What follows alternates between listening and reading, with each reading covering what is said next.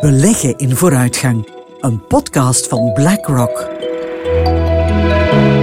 Goedendag allemaal. Welkom bij de nieuwe podcast van BlackRock. Wij verwelkomen vandaag Charles Simons om te vertellen over duurzaam beleggen en over de mythes die daar rond bestaan. Dag Charles. Goedendag Geert. Eerst en vooral, misschien kan je eens zeggen welke rol je precies hebt bij BlackRock. Zeker. Dus mijn naam is Charles Simons. Ik ben ondertussen al een 14 jaar actief bij BlackRock. En uh, op de dag van vandaag ben ik verantwoordelijk voor de commerciële activiteit van BlackRock in België en Luxemburg. Duurzaam beleggen, het zit in de lift. Het is een woord waar veel aandacht aan besteed wordt, ook omwille van de klimaatproblematiek en de problemen die daarmee gepaard gaan. Maar is er eigenlijk een algemene definitie of een algemene erkende definitie van wat duurzaam beleggen is? Ik zou zeggen dat tot op een paar jaar geleden um, elke asset manager en elke uh, dus beheerder en, klant en personen die financiële producten kochten, uh, daar een eigen visie en een eigen definitie rond hadden. De Europese Commissie heeft dat dan opgemerkt en heeft uh, een aantal initiatieven ondernomen sorry, om daar tot een zekere streamlining van te gaan, om een eenduidige definitie te gaan bepalen.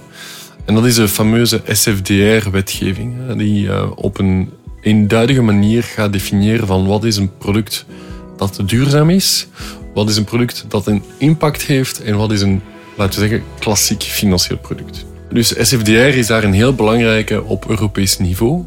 Uh, dat zorgt voor een, een stroomleiding en een eenduidige bepaling van duurzaamheid.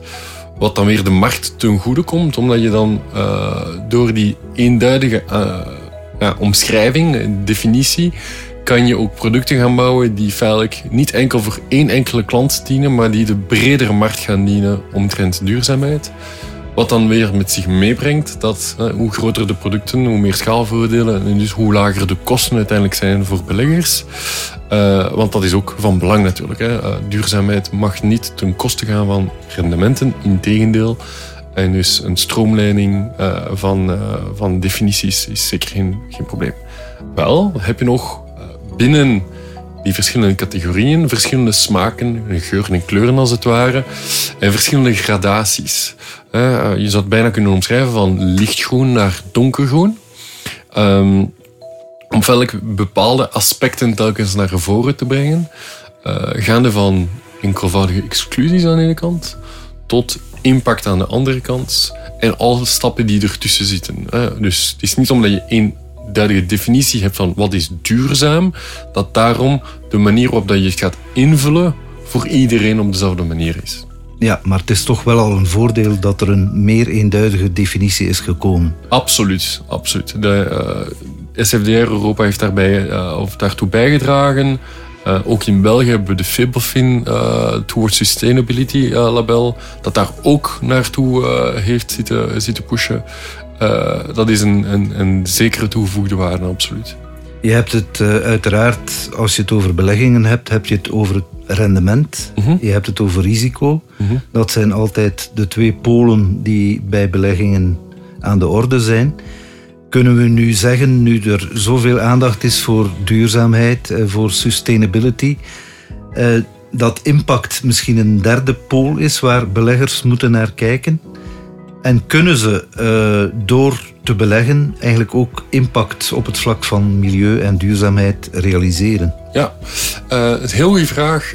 En ik zou impact of sustainability niet gaan loskoppelen van risicorendement. Uh, want uh, sustainability in, in zijn algemeenheid is rechtstreeks verbonden aan risico. laat me dat even nader toelichten. als je een farmaceutisch bedrijf bent, heb je een vrij groot gebruik van water vandaag de dag.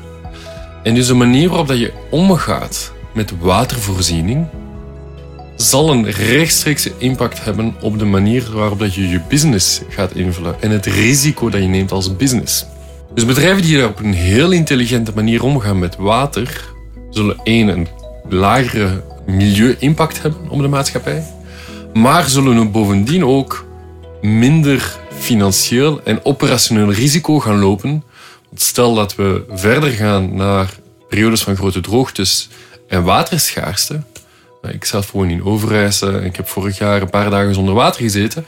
Uh, als bedrijf, als farmaceutisch bedrijf, als je drie, vier dagen zonder water zit, dan zit je productie volledig stil. Dus als je beter omgaat met natural resources, hè, met, met hetgeen dat de natuur ons geeft, dan kan je ook je operationele en financiële risico's gaan verlagen. En ik denk dat die realiteit zich vandaag de dag toch meer en meer gaat vertalen in de manier waarop dat bedrijven omgaan met hun omgeving.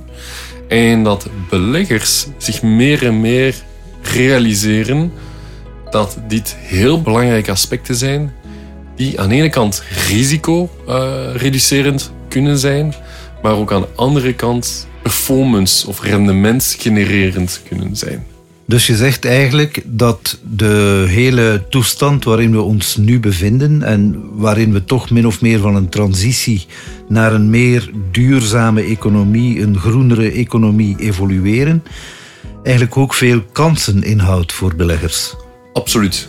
De transitie zal winnaars met zich uh, meebrengen en zal bedrijven uh, met zich meebrengen die het moeilijker zullen hebben. Uh, nu, die bedrijven moeten natuurlijk ook door de energietransitie gaan. Hè, want je kunt moeilijk volledige sectoren gaan afschrijven en zeggen van kijk, we gaan nooit meer gaan bouwen met cement of met beton. Er ontstaan natuurlijk wel alternatieven en die worden ook ondersteund. Maar het is belangrijk dat bedrijven mee worden genomen op dat uh, energietransitie-traject. Uh, maar je gaat inderdaad verschillen gaan creëren. En die verschillen zullen rendementsverschillen met zich meebrengen. Bepaalde bedrijven zullen ook volledige businesses moeten afsluiten. Het fameuze stranded assets verhaal, waar olievelden in portefeuille zitten van oliemaatschappijen en waar dat er dan gezegd wordt van jongens, is dat wel nog verantwoord en rendabel om die te gaan uitbaten als de wereld toch zo sterk aan het veranderen is. En meer en meer ga je dus over naar een erkenning, velk, van dat principe. Uh, en dat vertaalt zich dan ook op balance sheets, et cetera. Uh, met de volledige SAS-B en TCFD-initiatieven zijn dit zaken die meer en meer worden erkend in balance sheets van bedrijven. Waardoor dat beleggers daar ook beter zicht op hebben.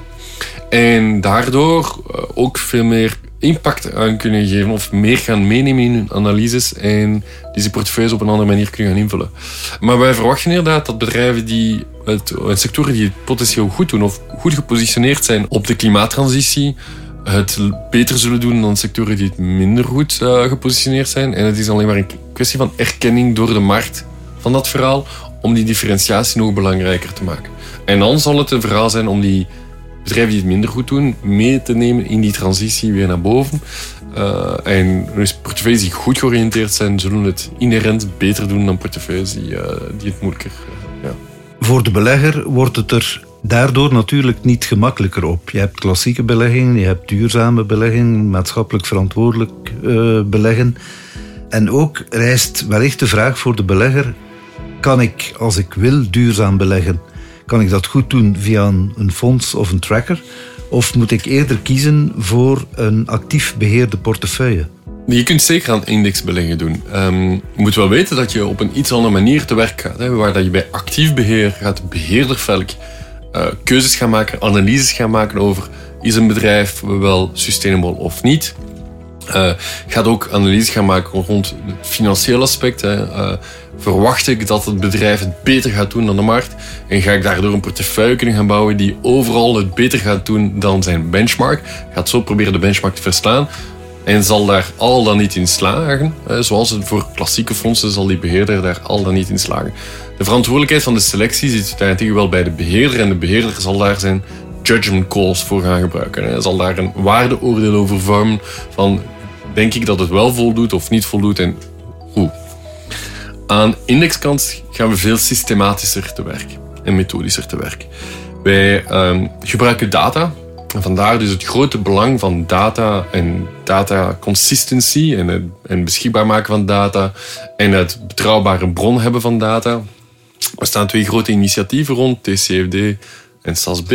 Kan je daar iets meer over zeggen, over die twee initiatieven? Wel, dat zijn twee initiatieven die op, uh, op wereldwijd niveau worden uh, gedragen en, en gepusht door bedrijven zoals wij bijvoorbeeld, maar ook door andere marktparticipanten om uh, bedrijven aan te zetten op een consistente, systematische manier te gaan rapporteren over klimaatrisico's bijvoorbeeld in hun jaarrapporten en op hun balance sheet te gaan herkennen. Um, en dat brengt met zich mee dat je dus op, op een heel structurele manier feitelijk die data kunt gaan ontginnen, als het ware, en gaan gebruiken. Dat is dus eigenlijk een standaardisering. Een volledige standaardisatie, inderdaad. Van... Die het zowel voor BlackRock en voor, de markt, voor de volledige markt, Voor de volledige markt gemakkelijker maakt. Absoluut. En dus ook voor de beleggers. Absoluut. We creëren feitelijk, we vragen feitelijk aan bedrijven om een level playing field te gaan creëren tussen alle beleggers door data consistent beschikbaar te maken naar iedereen. Dat is feitelijk de bedoeling hiervan. En dat creëert dus de mogelijkheid om die data te gaan ontginnen, als het ware, die te gaan gebruiken om dan weer in indexen te gaan gebruiken. Want waar dat actief beheer judgment calls gebruikt, hè, de, de mening van de beheerder, zal er bij actief, effectief, harde criteria zijn die ervoor zorgen dat een bedrijf al dan niet wordt meegenomen in de index. En het zijn, bij indexering. Bij indexering, inderdaad. En dus die data moet onweerlegbaar zijn, als het ware. Er mag geen twijfel over bestaan. Want je bedrijf wordt al dan niet meegenomen op basis van het resultaat. Hè. Uh, heb je meer of minder dan 5% uh, eh, componenten voor wapens bijvoorbeeld, dat je, dat je maakt. Is dat meer dan 5% van je omzet dat daaruit komt, ben je uitgesloten. Is het minder, dan kan je wel meegenomen worden. En dat stelt dan een beheerder ook in staat om bijvoorbeeld een concept zoals eh, best of class te gaan gebruiken en, en op basis daarvan een portefeuille op te bouwen. Ja, wat je, gaat, wat je dus gaat zien is dat je dan uh, binnen een index uh, ga je verschillende tinten van groen hebben, als het ware. Je gaat van heel eenvoudige exclusies, waar je dus hè, bepaalde bedrijven gaat uitsluiten. Je gaat zeggen bijvoorbeeld, ik wil niet in een oliebedrijf uh, belegd zijn dat uh, 10% van zijn omzet haalt uit, uh, uit shale gas. Dan ga je dat bedrijf gaan uitsluiten. En dan ga je dus die index gaan vormen. Dat is simpele exclusies. Dan kan je naar het advanced verhaal gaan, waar je gaat zeggen van kijk, ik ga één uitsluiten en dan ga ik mijn universum, het aantal overgebleven bedrijven, ga ik gaan herwegen. En ik ga niet enkel op market cap gaan werken, maar ik ga bijvoorbeeld ook uh, meenemen dat ik um, een zeker doel wil gaan bereiken. Bijvoorbeeld, ik wil 30% CO2-reductie uh, hebben. Of ik wil dat mijn universum ervoor bijdraagt dat we naar, naar het uh, Paris-aligned uh, benchmark gaan. Hè? Dat we feitelijk naar die anderhalf degree initiative gaan op Europees niveau. dus dat je dan alleen maar belegt in die bedrijven die effectief zorgen dat we naar die anderhalf degree initiative kunnen toewerken. Zware reductie van die CO2 en dan elk jaar ga je verder gaan verstrengen. Dat kan ook bijvoorbeeld zijn dat je inderdaad naar het best-in-class verhaal gaat. En wat brengt best-in-class met zich mee? Heel eenvoudig. Je gaat velk van elk bedrijf gaan kijken naar de ESG-rating.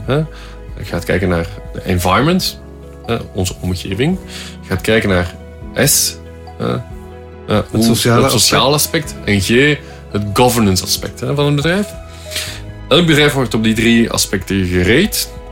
En dan wordt er per sector gekeken naar welke bedrijven moet ik hebben om mijn top 25% van mijn market cap aan te houden. Je gaat echt de beste leerlingen per sector gaan selecteren.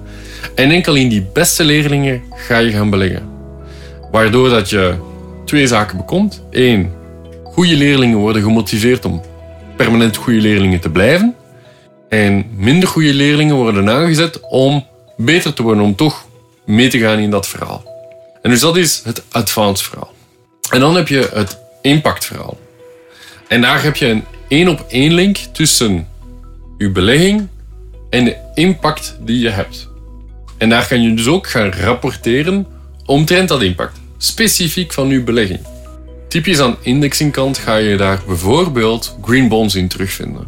wat zijn green bonds? Dat zijn obligaties waar dat, het geld dat uit de markt wordt gehaald, het geld dat gegeven wordt via die obligatie, voor een specifiek doel kan gebruikt worden.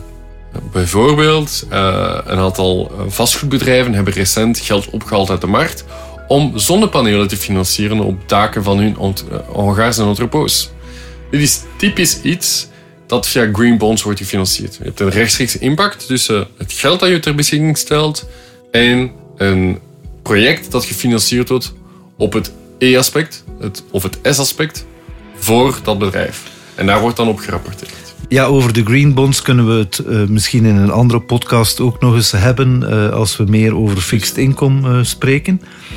Maar ik wil eigenlijk ook eens kijken naar de kostprijs die de belegger moet betalen die duurzaam wil beleggen. Ik bedoel, de samensteller van de groene fondsen of, of trackers levert behoorlijk wat inspanningen om die data te verzamelen enzovoort. Uh, vertaalt zich dat ook in, in meer kosten voor de belegger zelf? Nu, ik kan alleen maar spreken voor BlackRock op dat vlak. Maar wat wij uh, geprobeerd hebben en ook gedaan hebben, is, uh, is om de, het kostenaspect weg te nemen van elke discussie. Door um, fondsen voor exact dezelfde kostprijs aan te bieden, duurzame fondsen voor exact dezelfde kostprijs aan te bieden als, als hun, laten zeggen, klassieke variant. Um, en dan ook telkens incentive te geven of de mensen te gaan triggeren uh, om, om uh, over te stappen van klassiek naar het sustainable variant. Um, wat al wel van belang is, en dat zie je nu ook, is dat uh, omdat duurzaam beleggen meer en meer opkomt en een belangrijker onderdeel wordt van, van onze maatschappij en iedereen in de financiële sector is het wel eens dat dat de enige toekomst is. Hè, dat er veel weinig andere keuze is dan naar de toekomst toe uh, duurzaam te gaan beleggen. Zie je ook dat daar uh, de gezonde competitie gaat, gaat spelen. Hè. Nu is dat, er, dat die gegevens door die standaardisatie worden die gemakkelijker beschikbaar. dat impliceert dus ook dat er minder werk aan, aan is. Waardoor dat er ook veel meer providers ermee om kunnen gaan werken of ermee om kunnen gaan. Waardoor dat er meer competitie is dat die prijzen voor die indices weer op klassieke niveaus als het ware aan het komen zijn. Uh, dat heeft wel een tijdje geduurd en daarom juichen we ook elk initiatief toe om, om nog meer competitie te hebben, meer standaardisatie te hebben, et cetera.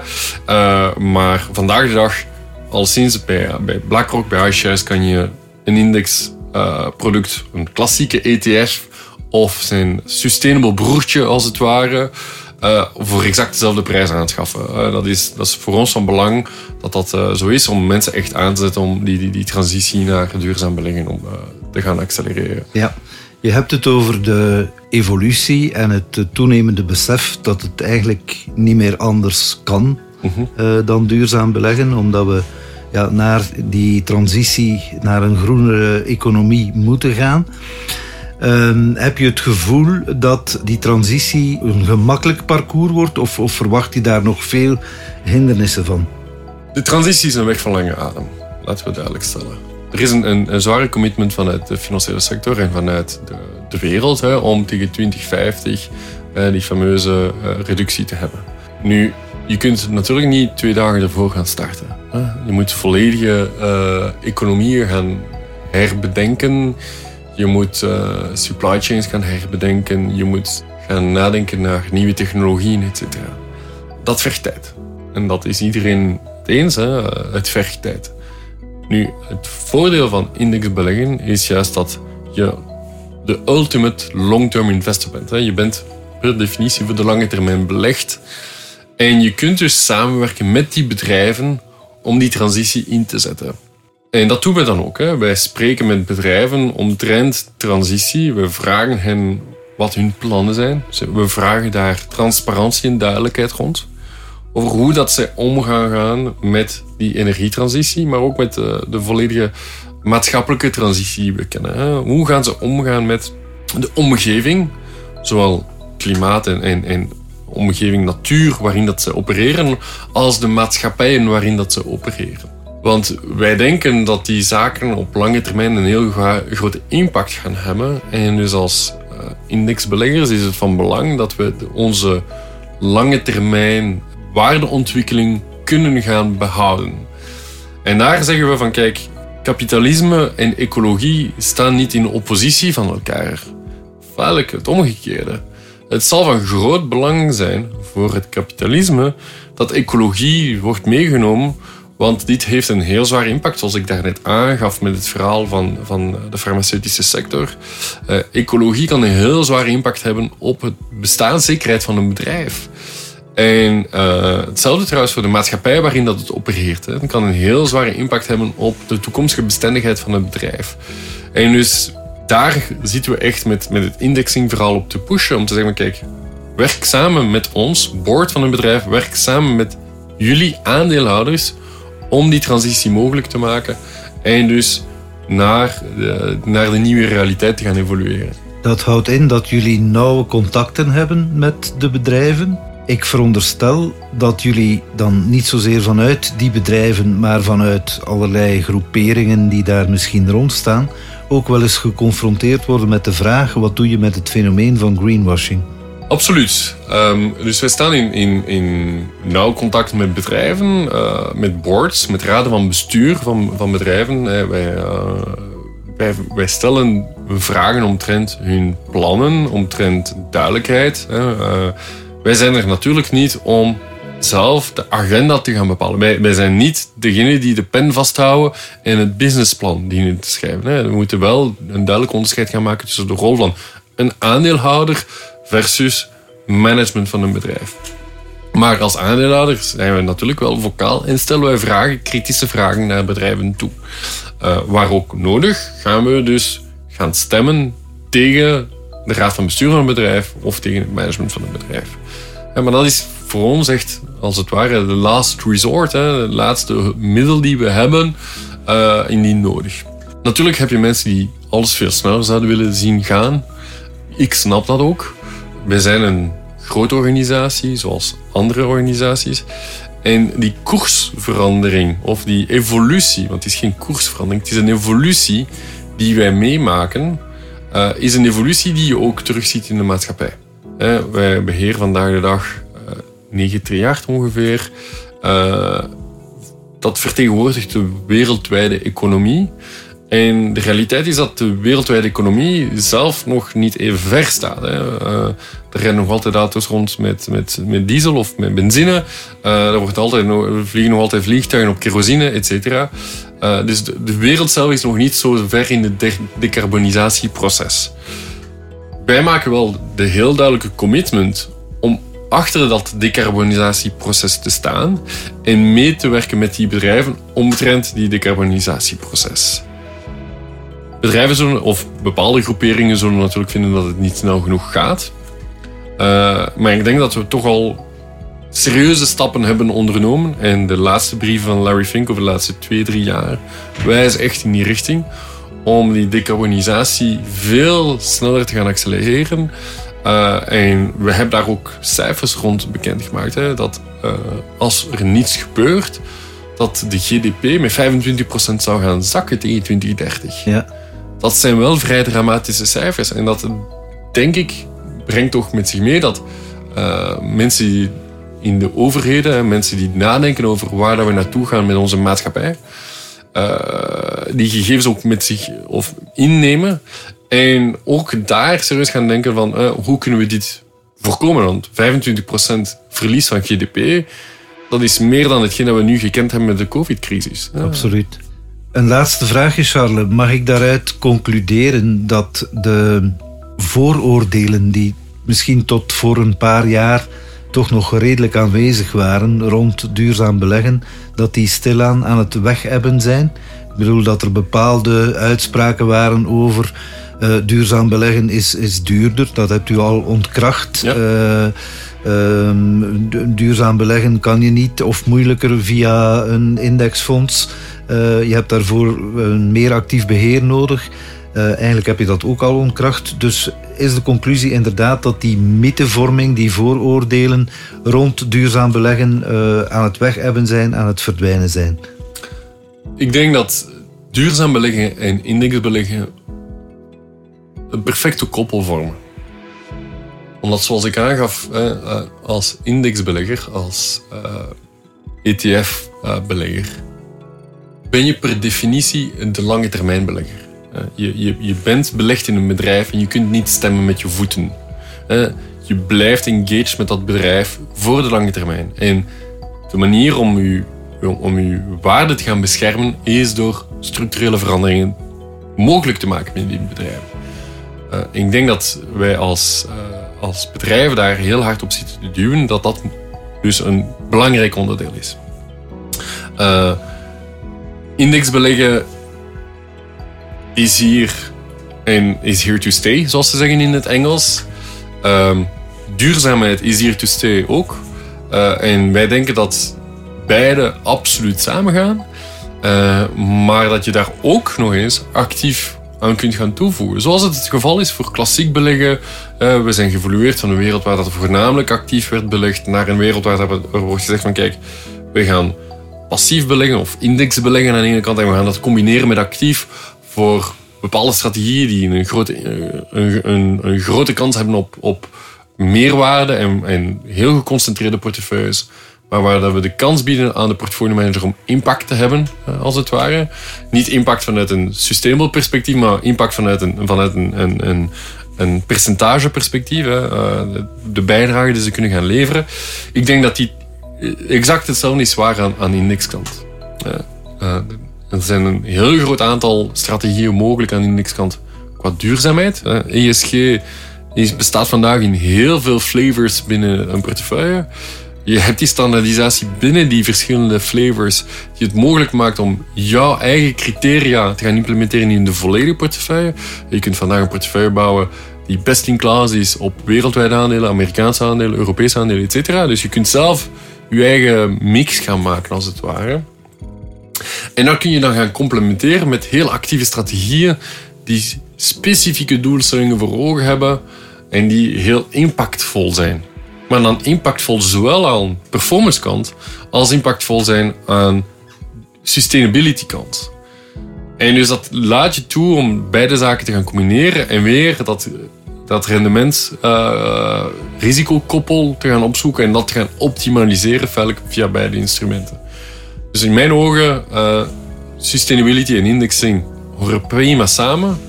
Uh, en zijn zeker niet exclusief, uh, als het ware. Integendeel, actief beleggen hoort daar ook in thuis. Ik denk dat dit een heel mooie afsluiter is, Charles. Hartelijk bedankt voor dit gesprek. Met veel plezier. Dank u.